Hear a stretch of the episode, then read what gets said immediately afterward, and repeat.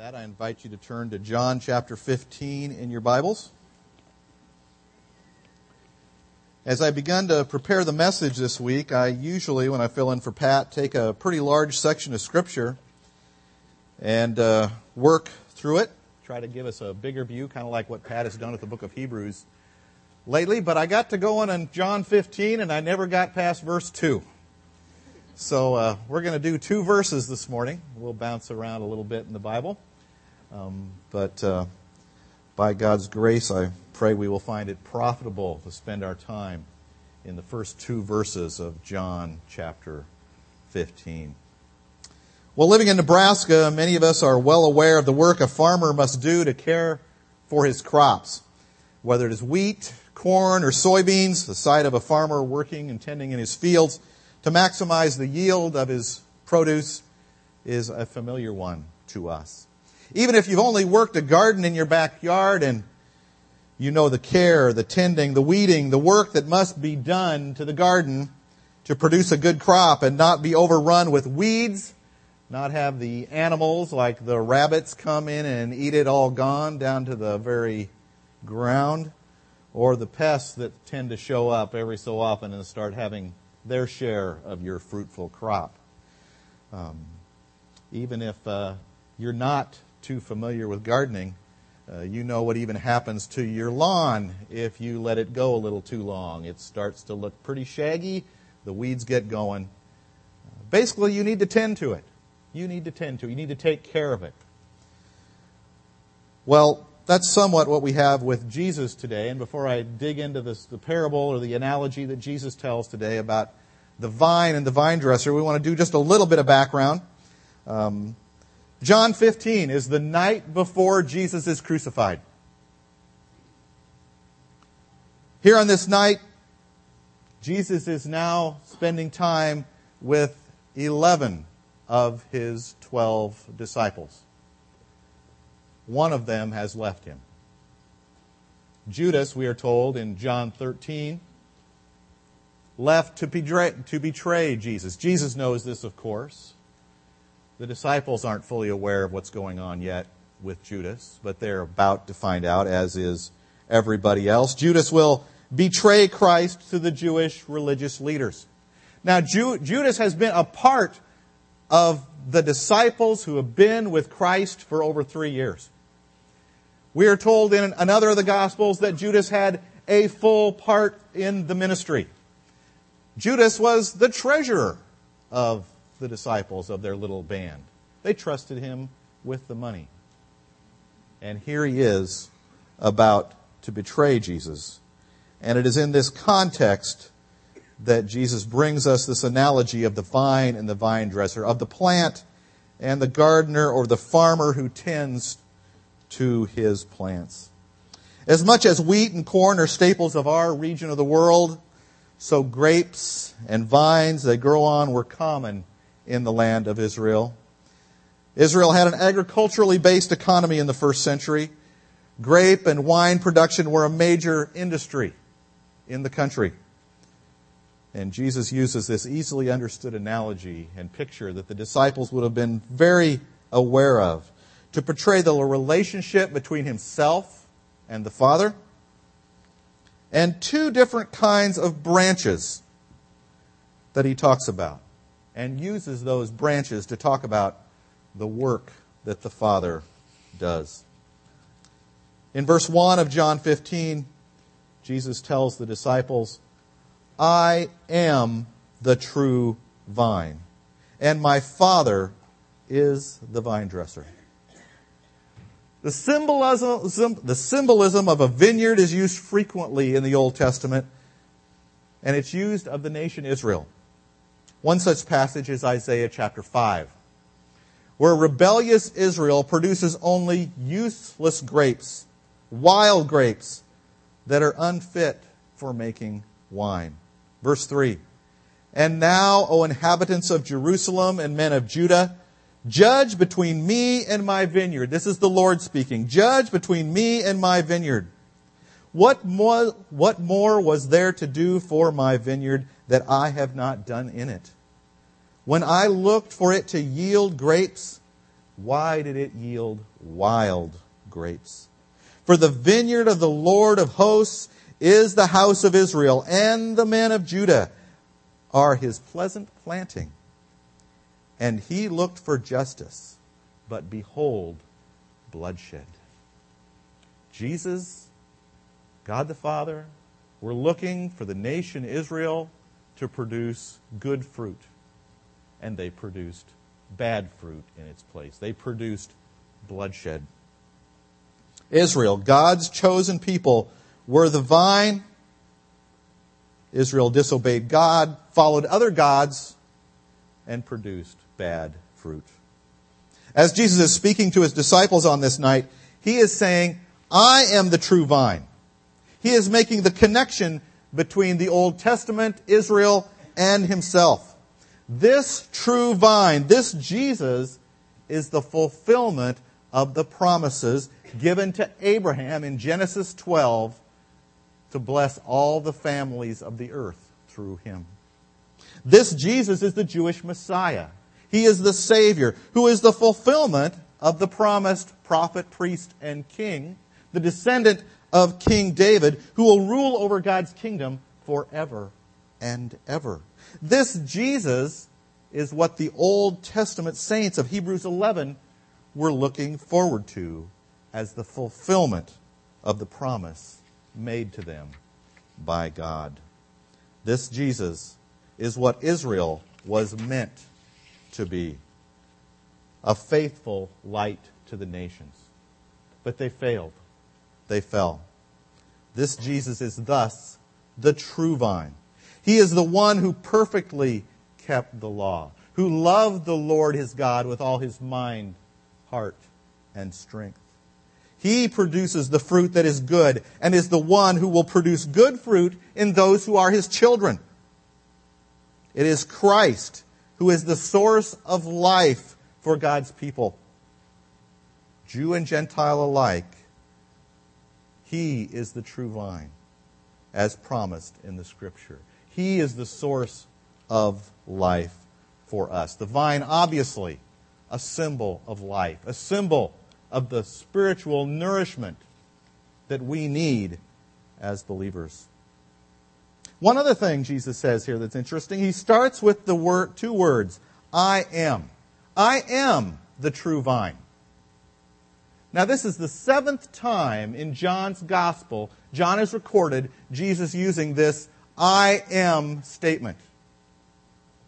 Well, the disciples would have known what he meant. I am is the special name for God given to Moses as God speaks to Moses from the burning bush, calling Moses to deliver his people from Egypt, calling Moses to lead the Exodus to the promised land. I am. So when Jesus is saying, I am, he is saying, I am the divine one who spoke to Moses from that burning bush in the desert. And as John records, this I am statement is used many times by Christ. He says, I am the bread of life. I am the light of the world. I am the door. I am the good shepherd. I am the resurrection and the life. I am the way, the truth, and the life. And now finally, I am the true vine. These are just different dimensions, different ways of looking at who Christ is and what he does. He is the true vine. It is only by believing in him that we have eternal life, be spiritually nourished, grow in the faith, and bear good fruit. Now, there's a second person mentioned here at the end of verse 1. Jesus says, I am the true vine and my Father is the vine dresser. Throughout this evening before his crucifixion, Jesus has been talking about the close, intense, intimate relationship of him and the Father. He will go on in John 16 and 17 and talk about it even more. when Jesus says, I am the true vine, and my Father is the vine dresser, he is distinguishing his role from that of his Father. And that, that verse 1 also carries that idea that Jesus is, that the Father is the vine dresser, carries us into verse 2 and the two types of branches that the Father, as the vine dresser, works on. Verse 2 of John 15. Every branch in me that does not bear fruit, he takes away.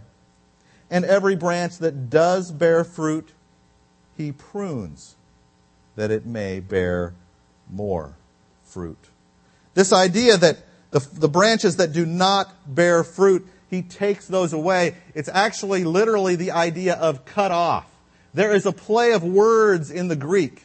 And the idea is the branches that do not bear fruit, they're cut off taking a knife and cutting them off.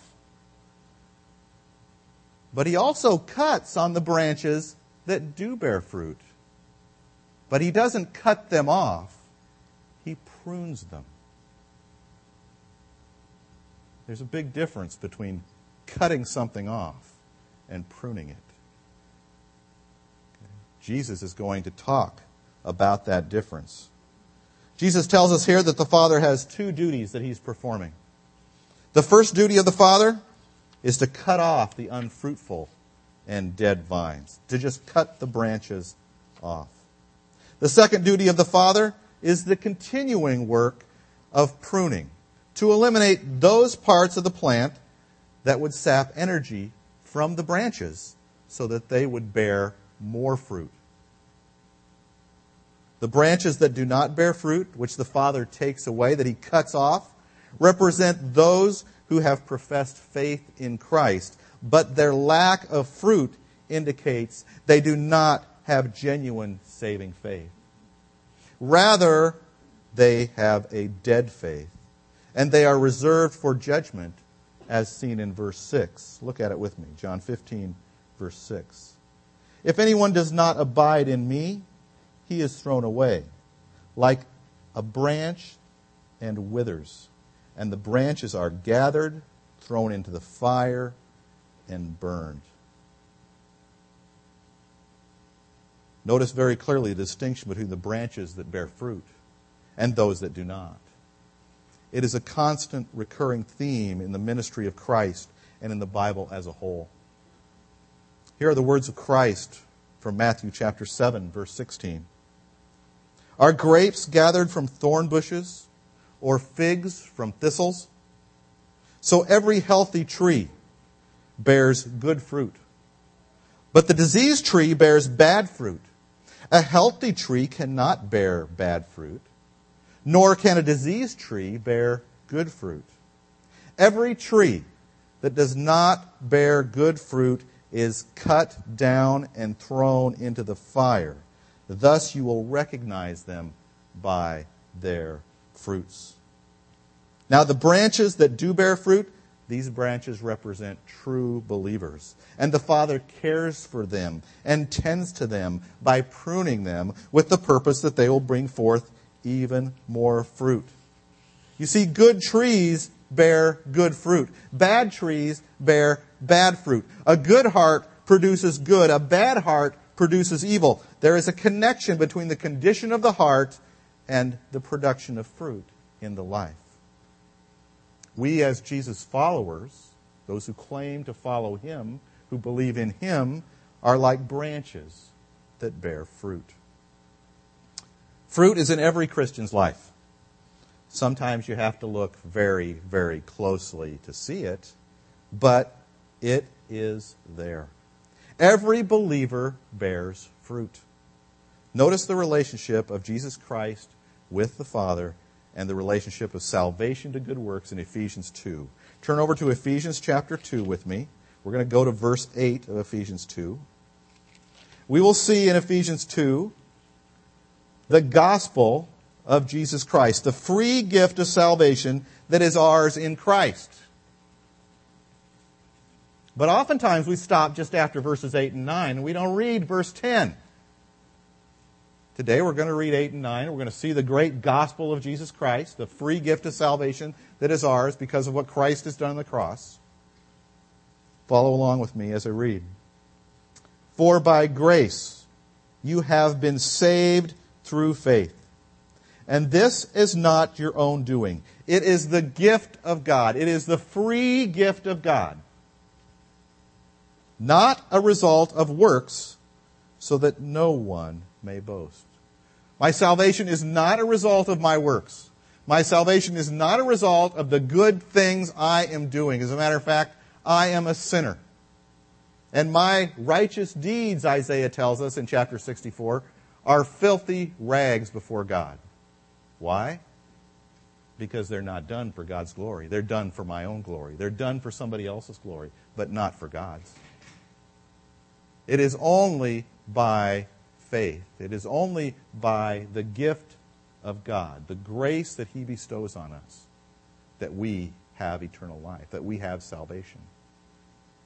But this salvation is not to no end. It is not so that we can sit back and just do nothing now. Just let go and let God take over. But rather, there is a purpose behind it. Look at verse 10. For we are his workmanship, created in Christ Jesus. We are God the Father's workmanship, created in Christ Jesus for good works, which God prepared beforehand that we should walk in them. Oh. So good works are to follow my faith. They are a result of my faith. I do not gain salvation because I've done good works. It does not go, I do good works and now I'm saved. It doesn't work that way. I am saved by the grace of God. Through faith alone, in Christ alone.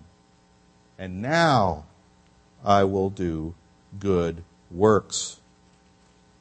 So let's be clear regarding what Jesus is saying here in John 15.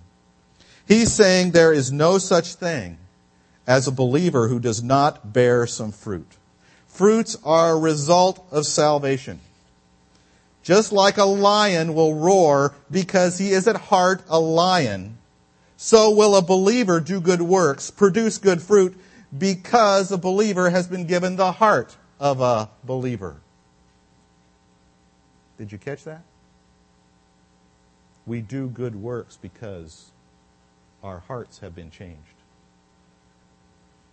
God has transformed us. He has made us a new creature in Christ. We have new hearts. Romans 6 makes clear every believer has everlasting life, and every believer bears good fruit. The believer in Christ is a new creature with a new heart. We are no longer slaves to sin. We are now slaves to righteousness. We are now free to serve the Lord Jesus Christ. This service will result in good fruit. It will result in good works that manifest itself in love. Paul makes the point in 1 Timothy 1. The aim of our charge is love that issues from a pure heart and a good conscience and a sincere faith. The aim is love. Galatians 5 says the same thing. Verse 6 For in Christ Jesus, neither circumcision nor uncircumcision counts for anything. Whether you're a Jew or whether you're not a Jew, whatever your religious background, whatever you come from, doesn't mean a thing, but only faith working through love. Sounds pretty close to what Jesus says down at the end of our scripture reading today. Verse 17. Well, let's pick it up in verse 12. He says it twice. John 15, verse 12. This is my commandment, that you love one another as I have loved you. Verse 17. These things I command you so that you will love one another. Now, the direct application of this passage is he's speaking to the 11 remaining disciples. But it transcends them and applies to us as well. Just like we must abide in the true vine we are commanded to love one another. Our faith is to manifest itself in love. A couple of notes of caution here before we move on. There's a couple of words at the start of verse 2. In me. Every branch in me that does not bear fruit. Well, those little words in me have caused some to say these branches represent those who have lost their salvation. These words do not mean that these branches that are to be burned up are believers. They are not. Verse 6 makes that very clear. They are thrown into the fire. That is eternal judgment talk. And Jesus has made it clear earlier in John chapter 6 and John 10 that those who are his true children can never be snatched out of his hand or the Father's hand. Let's go back to John chapter 6, just a few pages in front of John 15, and look at that passage. I want us to have this firmly fixed in our mind. John 6.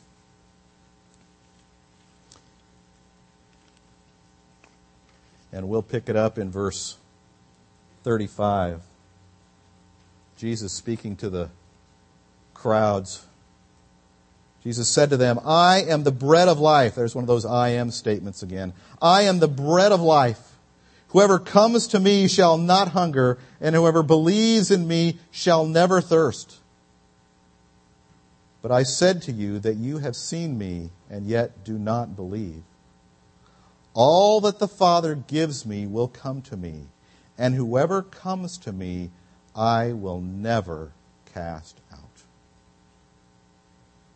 you have come to Jesus, he will not cast you out. Reinforced over in John chapter 10. Let's turn over there. John chapter 10. We're going to pick it up in verse 22 this time. This is a passage where Jesus is talking about himself as the good shepherd. He says, I am the good shepherd. Verse 22 At that time, the feast of dedication took place at Jerusalem. It was winter. And Jesus was walking in the temple in the colonnade of Solomon. So the Jews gathered around him and said to him, How long will you keep us in suspense? If you are the Christ, tell us plainly. Jesus answered them, I told you, and you do not believe.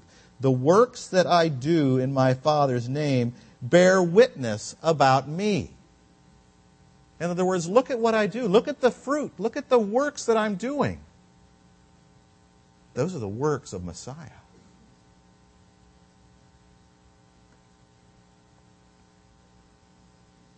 Verse 27 My sheep hear my voice and I know them, and they follow me. I give them eternal life, and they will never perish, and no one will snatch them out of my hand. My Father who has given them to me is greater than all, and no one is able to snatch them out of the Father's hand. Believers will not be thrown into the fire and judged. Rather, they are eternally secure in Christ. Also, Matthew 7 verse 21 says, Not everyone who says to me, Lord, Lord, will enter the kingdom of heaven. The book of Hebrews that we just studied through with Pastor Pat makes it clear there were some who were a part of the church there who were not committed to Christ, but were tempted to shrink back from real faith. The parable of the sower in Matthew 13 reminds us that some seed falls on rocky soil and sprouts up quickly. And then when the sun comes out and the scorching heat bears down, what happens? They wither and fade away. Also, be careful. Don't push analogies and parables too far. A parable is meant to make one or two main points. Don't force every aspect of a parable into some unintended meaning. Remember also the apostle John spoke of this in his first letter. John, 1 John chapter 2 says, They went out from us, but they were not of us. In other words, these were people that were a part of the church for a time, but now they are apostates and they have left because they were never really of us. There's a great warning here for us. It's a great warning for those who come week after week after week to Omaha Bible Church and sit, but the life doesn't show any real fruit. And they like to listen. They like the social aspects of church. They enjoy Pastor Pat's preaching. Maybe you're one of those people. We know they're here. Herod loved to listen to John the Baptist, but Herod was not truly a follower of John the Baptist. He just thought he was a good speaker. And Pastor Pat's a good speaker, no doubt about it. It's a good preacher. Fun to listen to. Does wild things up here sometimes. It's great, isn't it? Adds a little humor to it. I'm not good at humor. Pat is. Mostly. But this is a somber warning. There are branches that look like they're part of the vine, but they're really dead. 2 Corinthians 13, Paul exhorts us to periodically examine ourselves to see if we are of the faith. Now, that's not on every page of the New Testament. It's not even in every book of the New Testament. But once in a while, it's a good idea to step back and ask Have I really, really trusted in Christ? Am I really his child? Is there fruit in my life to show that? Because if there's one point of John chapter 15, it is that the fruit will prove, will demonstrate your true faith. It will not save you. It is a result of your faith. But it must be there.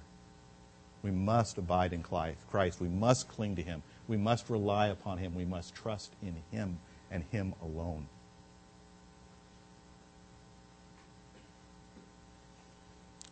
Now let's turn our attention to the second duty of the Father that Jesus tells us about here in John 15, verse 2. His continuing work of pruning to eliminate those parts of the plant that would sap the energy from the branches so they can bear even more fruit. So what's the problem? Why does the Father need to do this? Why is it that we as believers still have things wrong in our lives? Why is there still sin here in my life? Why is there suffering? Why is there pain? In my day to day existence, why do I sin? Why do I get angry? Why do I blow up? Why do I sulk? Why do I roll my eyes sometimes when my wife says something?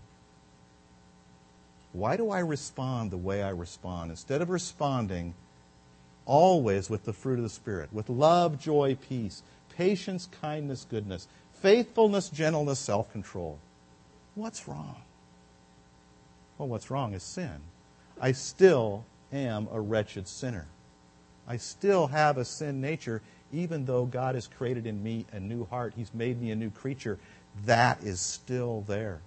And it's not only there in me, I'm surrounded by it, aren't I? There is sin all around this world that we're in. Jesus said we are to be in the world, but not of the world. Why? because this world is a place of sin, of corruption, of pollution. There is sin all around us. And then there is the temptations of the evil one, right? Our adversary, of Satan. He's using my sin nature. He's using the sin of this world. He's combining all these things and he's trying to tempt me to look at anything but the true vine. To look at false vines. To look at false gods and false idols Again, they can be many different things in our lives. But there is still sin that must be dealt with. Yet in the midst of this world of sin, Jesus holds out a promise for us in these verses. He promises that those that are true believers, those that partake of the true vine, will bear good fruit. And there is one more truth we are told at the end of verse 2 Every branch that does bear fruit, he, that is the Father, the vine dresser, prunes. That it, the branches, that the branches who are believers in Jesus Christ may bear more fruit. You see, God is pruning us. The Lord is pruning us. God the Father is doing this. The vine dresser is doing this so that He might maximize our yield, so to speak, so we would bear more and more fruit. He does not leave us alone. This is of great significance. God the Father is the vine dresser. He is the gardener. He is tending the garden of his children, and the Father is pruning us. The Father is working on us. The Father is tending to us in such a way that we are growing in Christ likeness and bearing more fruit. Just like a vine dresser in a vineyard is pruning and trimming the grapevine to produce more and more fruit, so too is our Heavenly Father. He is pruning us to produce fruit for His glory. And how often does the vine dresser go into his garden to tend his vines? Well, in a vineyard, they do it every day. Day in and day out, and day in and day out. It doesn't stop. It is a continual activity. So, too, God is pruning us day in and day out. The Father is pruning us every day. He is working on us. How often? How much? How well does He know us? How intimately is He acquainted with us? How intimately is He involved in our lives? Turn back with me to the Psalms. Psalm 139. The Psalms are great because over and over and over in the Psalms, you see the psalmist pleading with God. It's a, it's a very personal, one on one relationship between the author of the psalm and God the Father himself. And here in Psalm 139, we have a great example of it. Very famous psalm. Many of you may have memorized parts of this.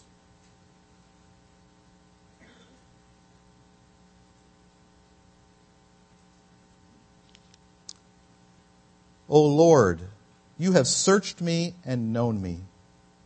You know when I sit down and when I rise up. You discern my thoughts from afar.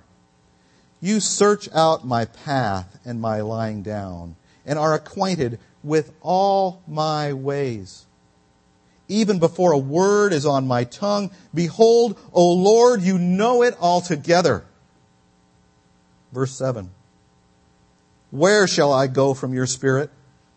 Or where shall I flee from your presence? If I ascend to heaven, you are there.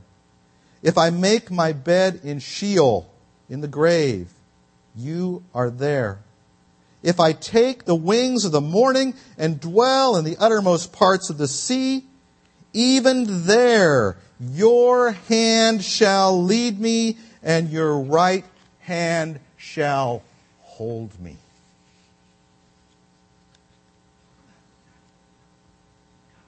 Our Heavenly Father is even in the darkest places and in every moment and in any circumstance of our lives. The psalmist is trying to paint the picture. When I'm at the, if I was at the depths of the sea, in the deep of the deep of the deep of the ocean, Father, you are there, leading me by the hand and holding me securely. Wow. That is incredible. The work he is doing in believers' lives right now, today, is just that work. This is a theme we see carried out in other passages in the New Testament. In Hebrews 12, that Pastor Pat talked just a couple weeks ago, we are told the Father disciplines us because we are his children.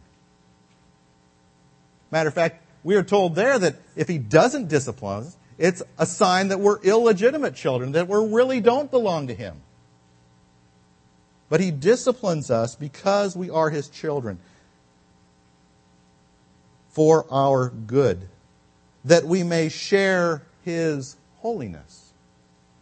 Wow. So I can share his holiness, his perfection? For the moment, all discipline seems painful rather than pleasant but later it yields the peaceful fruit of righteousness to those who have been trained by it.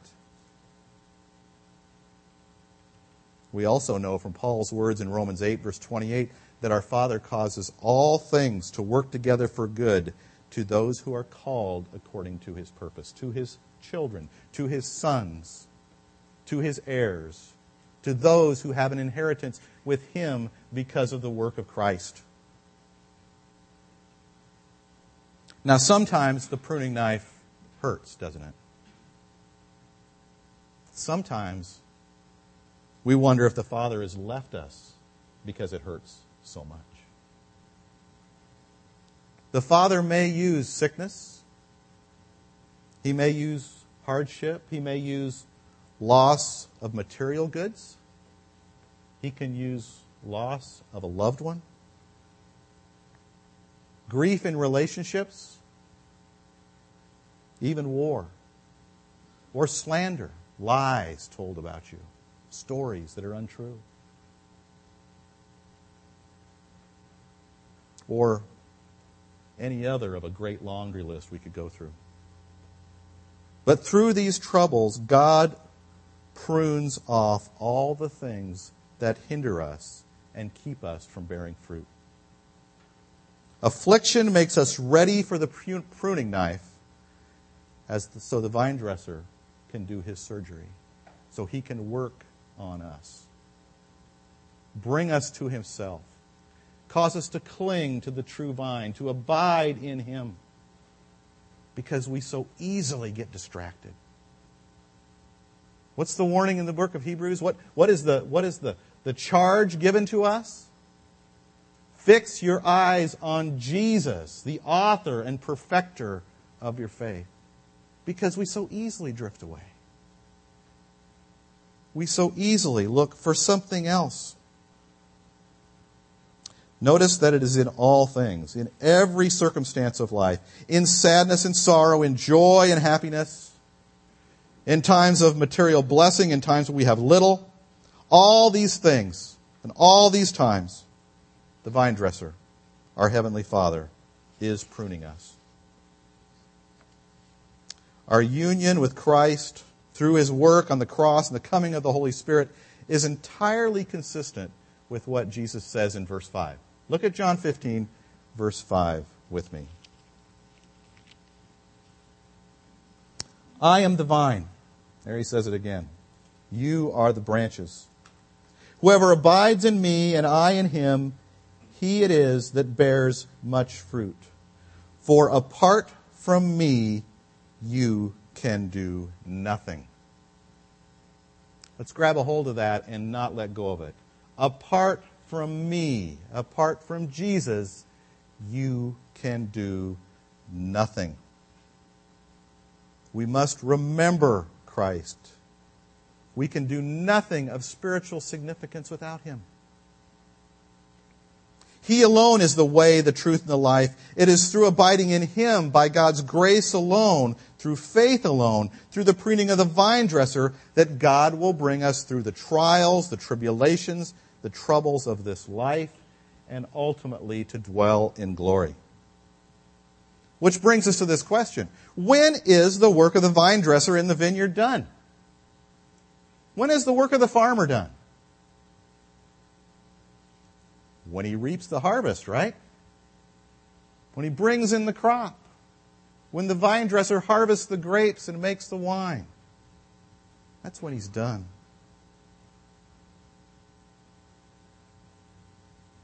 Well, see, we're kind of in the same boat.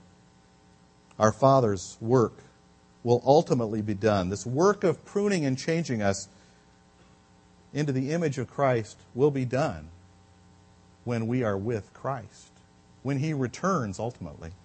Philippians 1 6 says, Paul writes, I am sure of this, that he, the Father, who began a good work in you, will bring it to completion in Christ Jesus. There is assurance and security there, a promise from God that he will complete this work that he is doing. You see, our Heavenly Father is working on us on a scale of years and decades. Sometimes change comes faster than at other times for us. But our Father is patient, and He prunes us throughout our lives. One key to fighting this war with sin that we're engaged in, to fighting it well, is to lengthen our view of the battle. If you think that one week of combat will win, if you think this is a one and done kind of a thing, if you think there's a quick fix or an easy answer to this sin thing in your life, well, you have disappointment coming your way. Clearly, clearly, our salvation is in Christ. But as we walk day to day, as we walk as Christians, we will not be what God ultimately has for us until we are with Him in glory.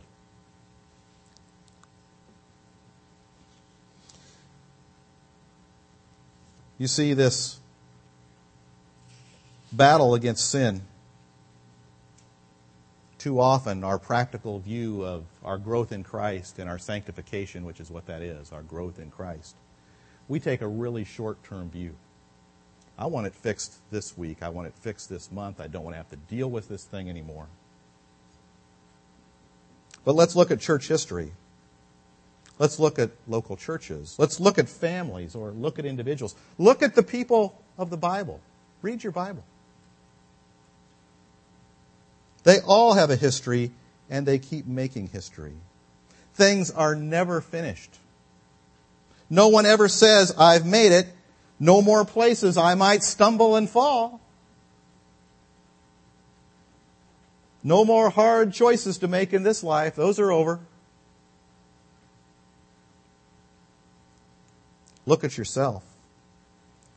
Life never operates on cruise control, does it? it? Isn't like getting in your car and setting it and go. There is always something that the vine dresser is pruning, some difficult lesson that the Father is teaching the children he loves. And know for sure if you think things are just going along swimmingly, something's going to come along. If you don't believe it, ask the person sitting next to you. They'll tell you. They'll tell you.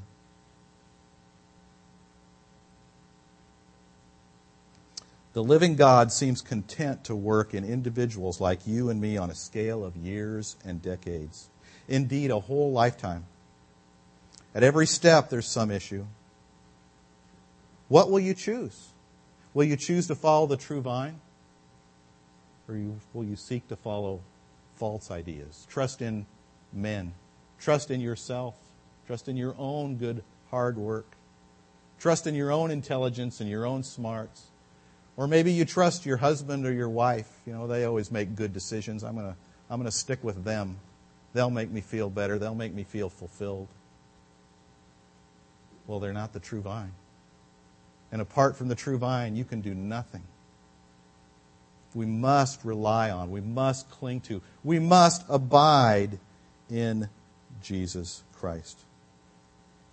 God takes his time with us.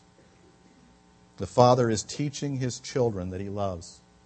And it's no accident that God is love and love is patient fit together seamlessly in the Scripture. They're both there. God is love. God is patient. Keep those things before your mind when you run into the trials and the troubles and the tribulations and the difficult times be it problems at work or problems at home. God is love and God is patient. He is there. Jesus promised to be with us always, to never leave us or forsake us. He is there. The Father is the vine dresser, and He is pruning. So don't be discouraged, but rejoice. He is there. As believers, the Father is working on us even today. The vine dresser is pruning us. He's pruning us in our happiest moments. Matter of fact, those are some of the most dangerous. When we've had great material blessing and, and everything's going great, it's easy to forget that there's God, isn't there? It's easier to think that, well, look at how good I'm doing. He's with us in the down times, too, in the hard times. And let's not think of these things in some casual, abstract, or general way. Let's understand and realize the vine dresser is working in each and every scene and each and every event of our lives. For while God is great and awesome, He is the creator of the universe. He is transcendent above all things. He is also the God who is near. The God who sent his son to become a man to earth, to become the God man. He knows the number of hairs on our heads. He is present with us in every moment of the day, as we read in Psalm 139. And He is intimately involved with us as His children. So as you get ready for church, guess what? He's there. I can think back when I had four kids at home, right? And at one time they were little. Now they're all taller than me, except for one. I can think back and you know, some of the most frustrating times, seems to me, was getting ready for church in the morning and trying to get everybody out the door so we could be to church in the morning on time. Okay? I'm church administrator for a reason. I like to be on time, all right? I like things to be organized. I like things to work, all right? And I would get so angry. And we'd finally get in the car, and it's like we've been through a day full of war already by the time I'd get in the car. And I look back at that and I say, you know, God was working in that. Because there came a time where He taught me, am I called to be angry about not getting to church on time? Is that, is that really exhibiting the fruits of the Spirit in my life? Doesn't mean that getting on church isn't a good thing to do on time, but was it really good for me to get angry about that?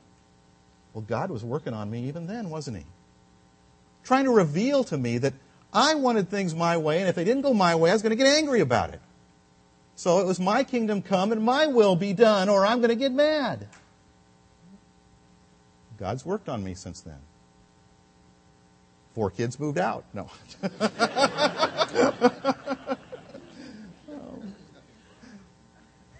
Even this morning, I'm driving to church, okay? Coming down good old Interstate 680 here and there's this sporty white Dodge Viper, okay? I can see him coming in the rearview mirror, and he is flying. He must be going 85 or 90, okay? I got my little putz around car, you know, barely doing the speed limit. He goes blasting by me. He must have been going 85 or 90, like I said. I'm going. I hope he gets it. I mean, I've decided I'm judge and jury. I'll get that guy. Okay? My blood pressure went up just a little bit.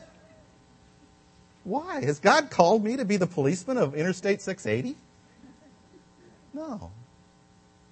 Of course, my wife's sitting there, you know, and she's going, "Well, well this is this is a common thing with driving. I mean, you, you, God is working on you when you're driving. Let me tell you. You know, I pull up the 90th and Dodge Street. You ever try to go through 90th and Dodge Street at like 4:30 to 5:30 at night? You back yourself up for like six or seven blocks, right? Well, I'm in a hurry, God. I got places to be. Don't you know? You think God doesn't know that there's a backup at 90th and Dodge and he stuck me right in the middle of it for a reason? Absolutely, he does. He's working on me.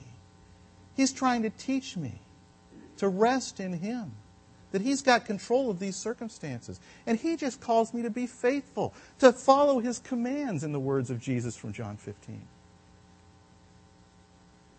He's revealing my heart. That sometimes I don't abide in the true vine. I run off and I abide in whatever it might happen to me. Usually it's my pride. Usually it's my self centeredness. But He's working on us. And He'll work on you this afternoon when you leave. So let's ask the Lord for eyes to see how He is working on us and for hearts that will repent before Him and turn to Him in those times when we respond in ways and think in ways and behave in ways that don't show forth love. Because He's called us to love in every circumstance of life, not just when it happens to fit my own little scenario that I'd like to see work out the way I want it to work out. We can take great comfort in the fact that as we spend time with our friends, as we spend time with our neighbors, with our husband, our wife, our family, whoever it might happen to be, that the vine dresser is there and he is working. He is always with you. The Lord Jesus, the true vine, has promised he will never leave us and forsake us. He will be with us always. And our Heavenly Father, the vine dresser, is always pruning us for our good. Let's pray.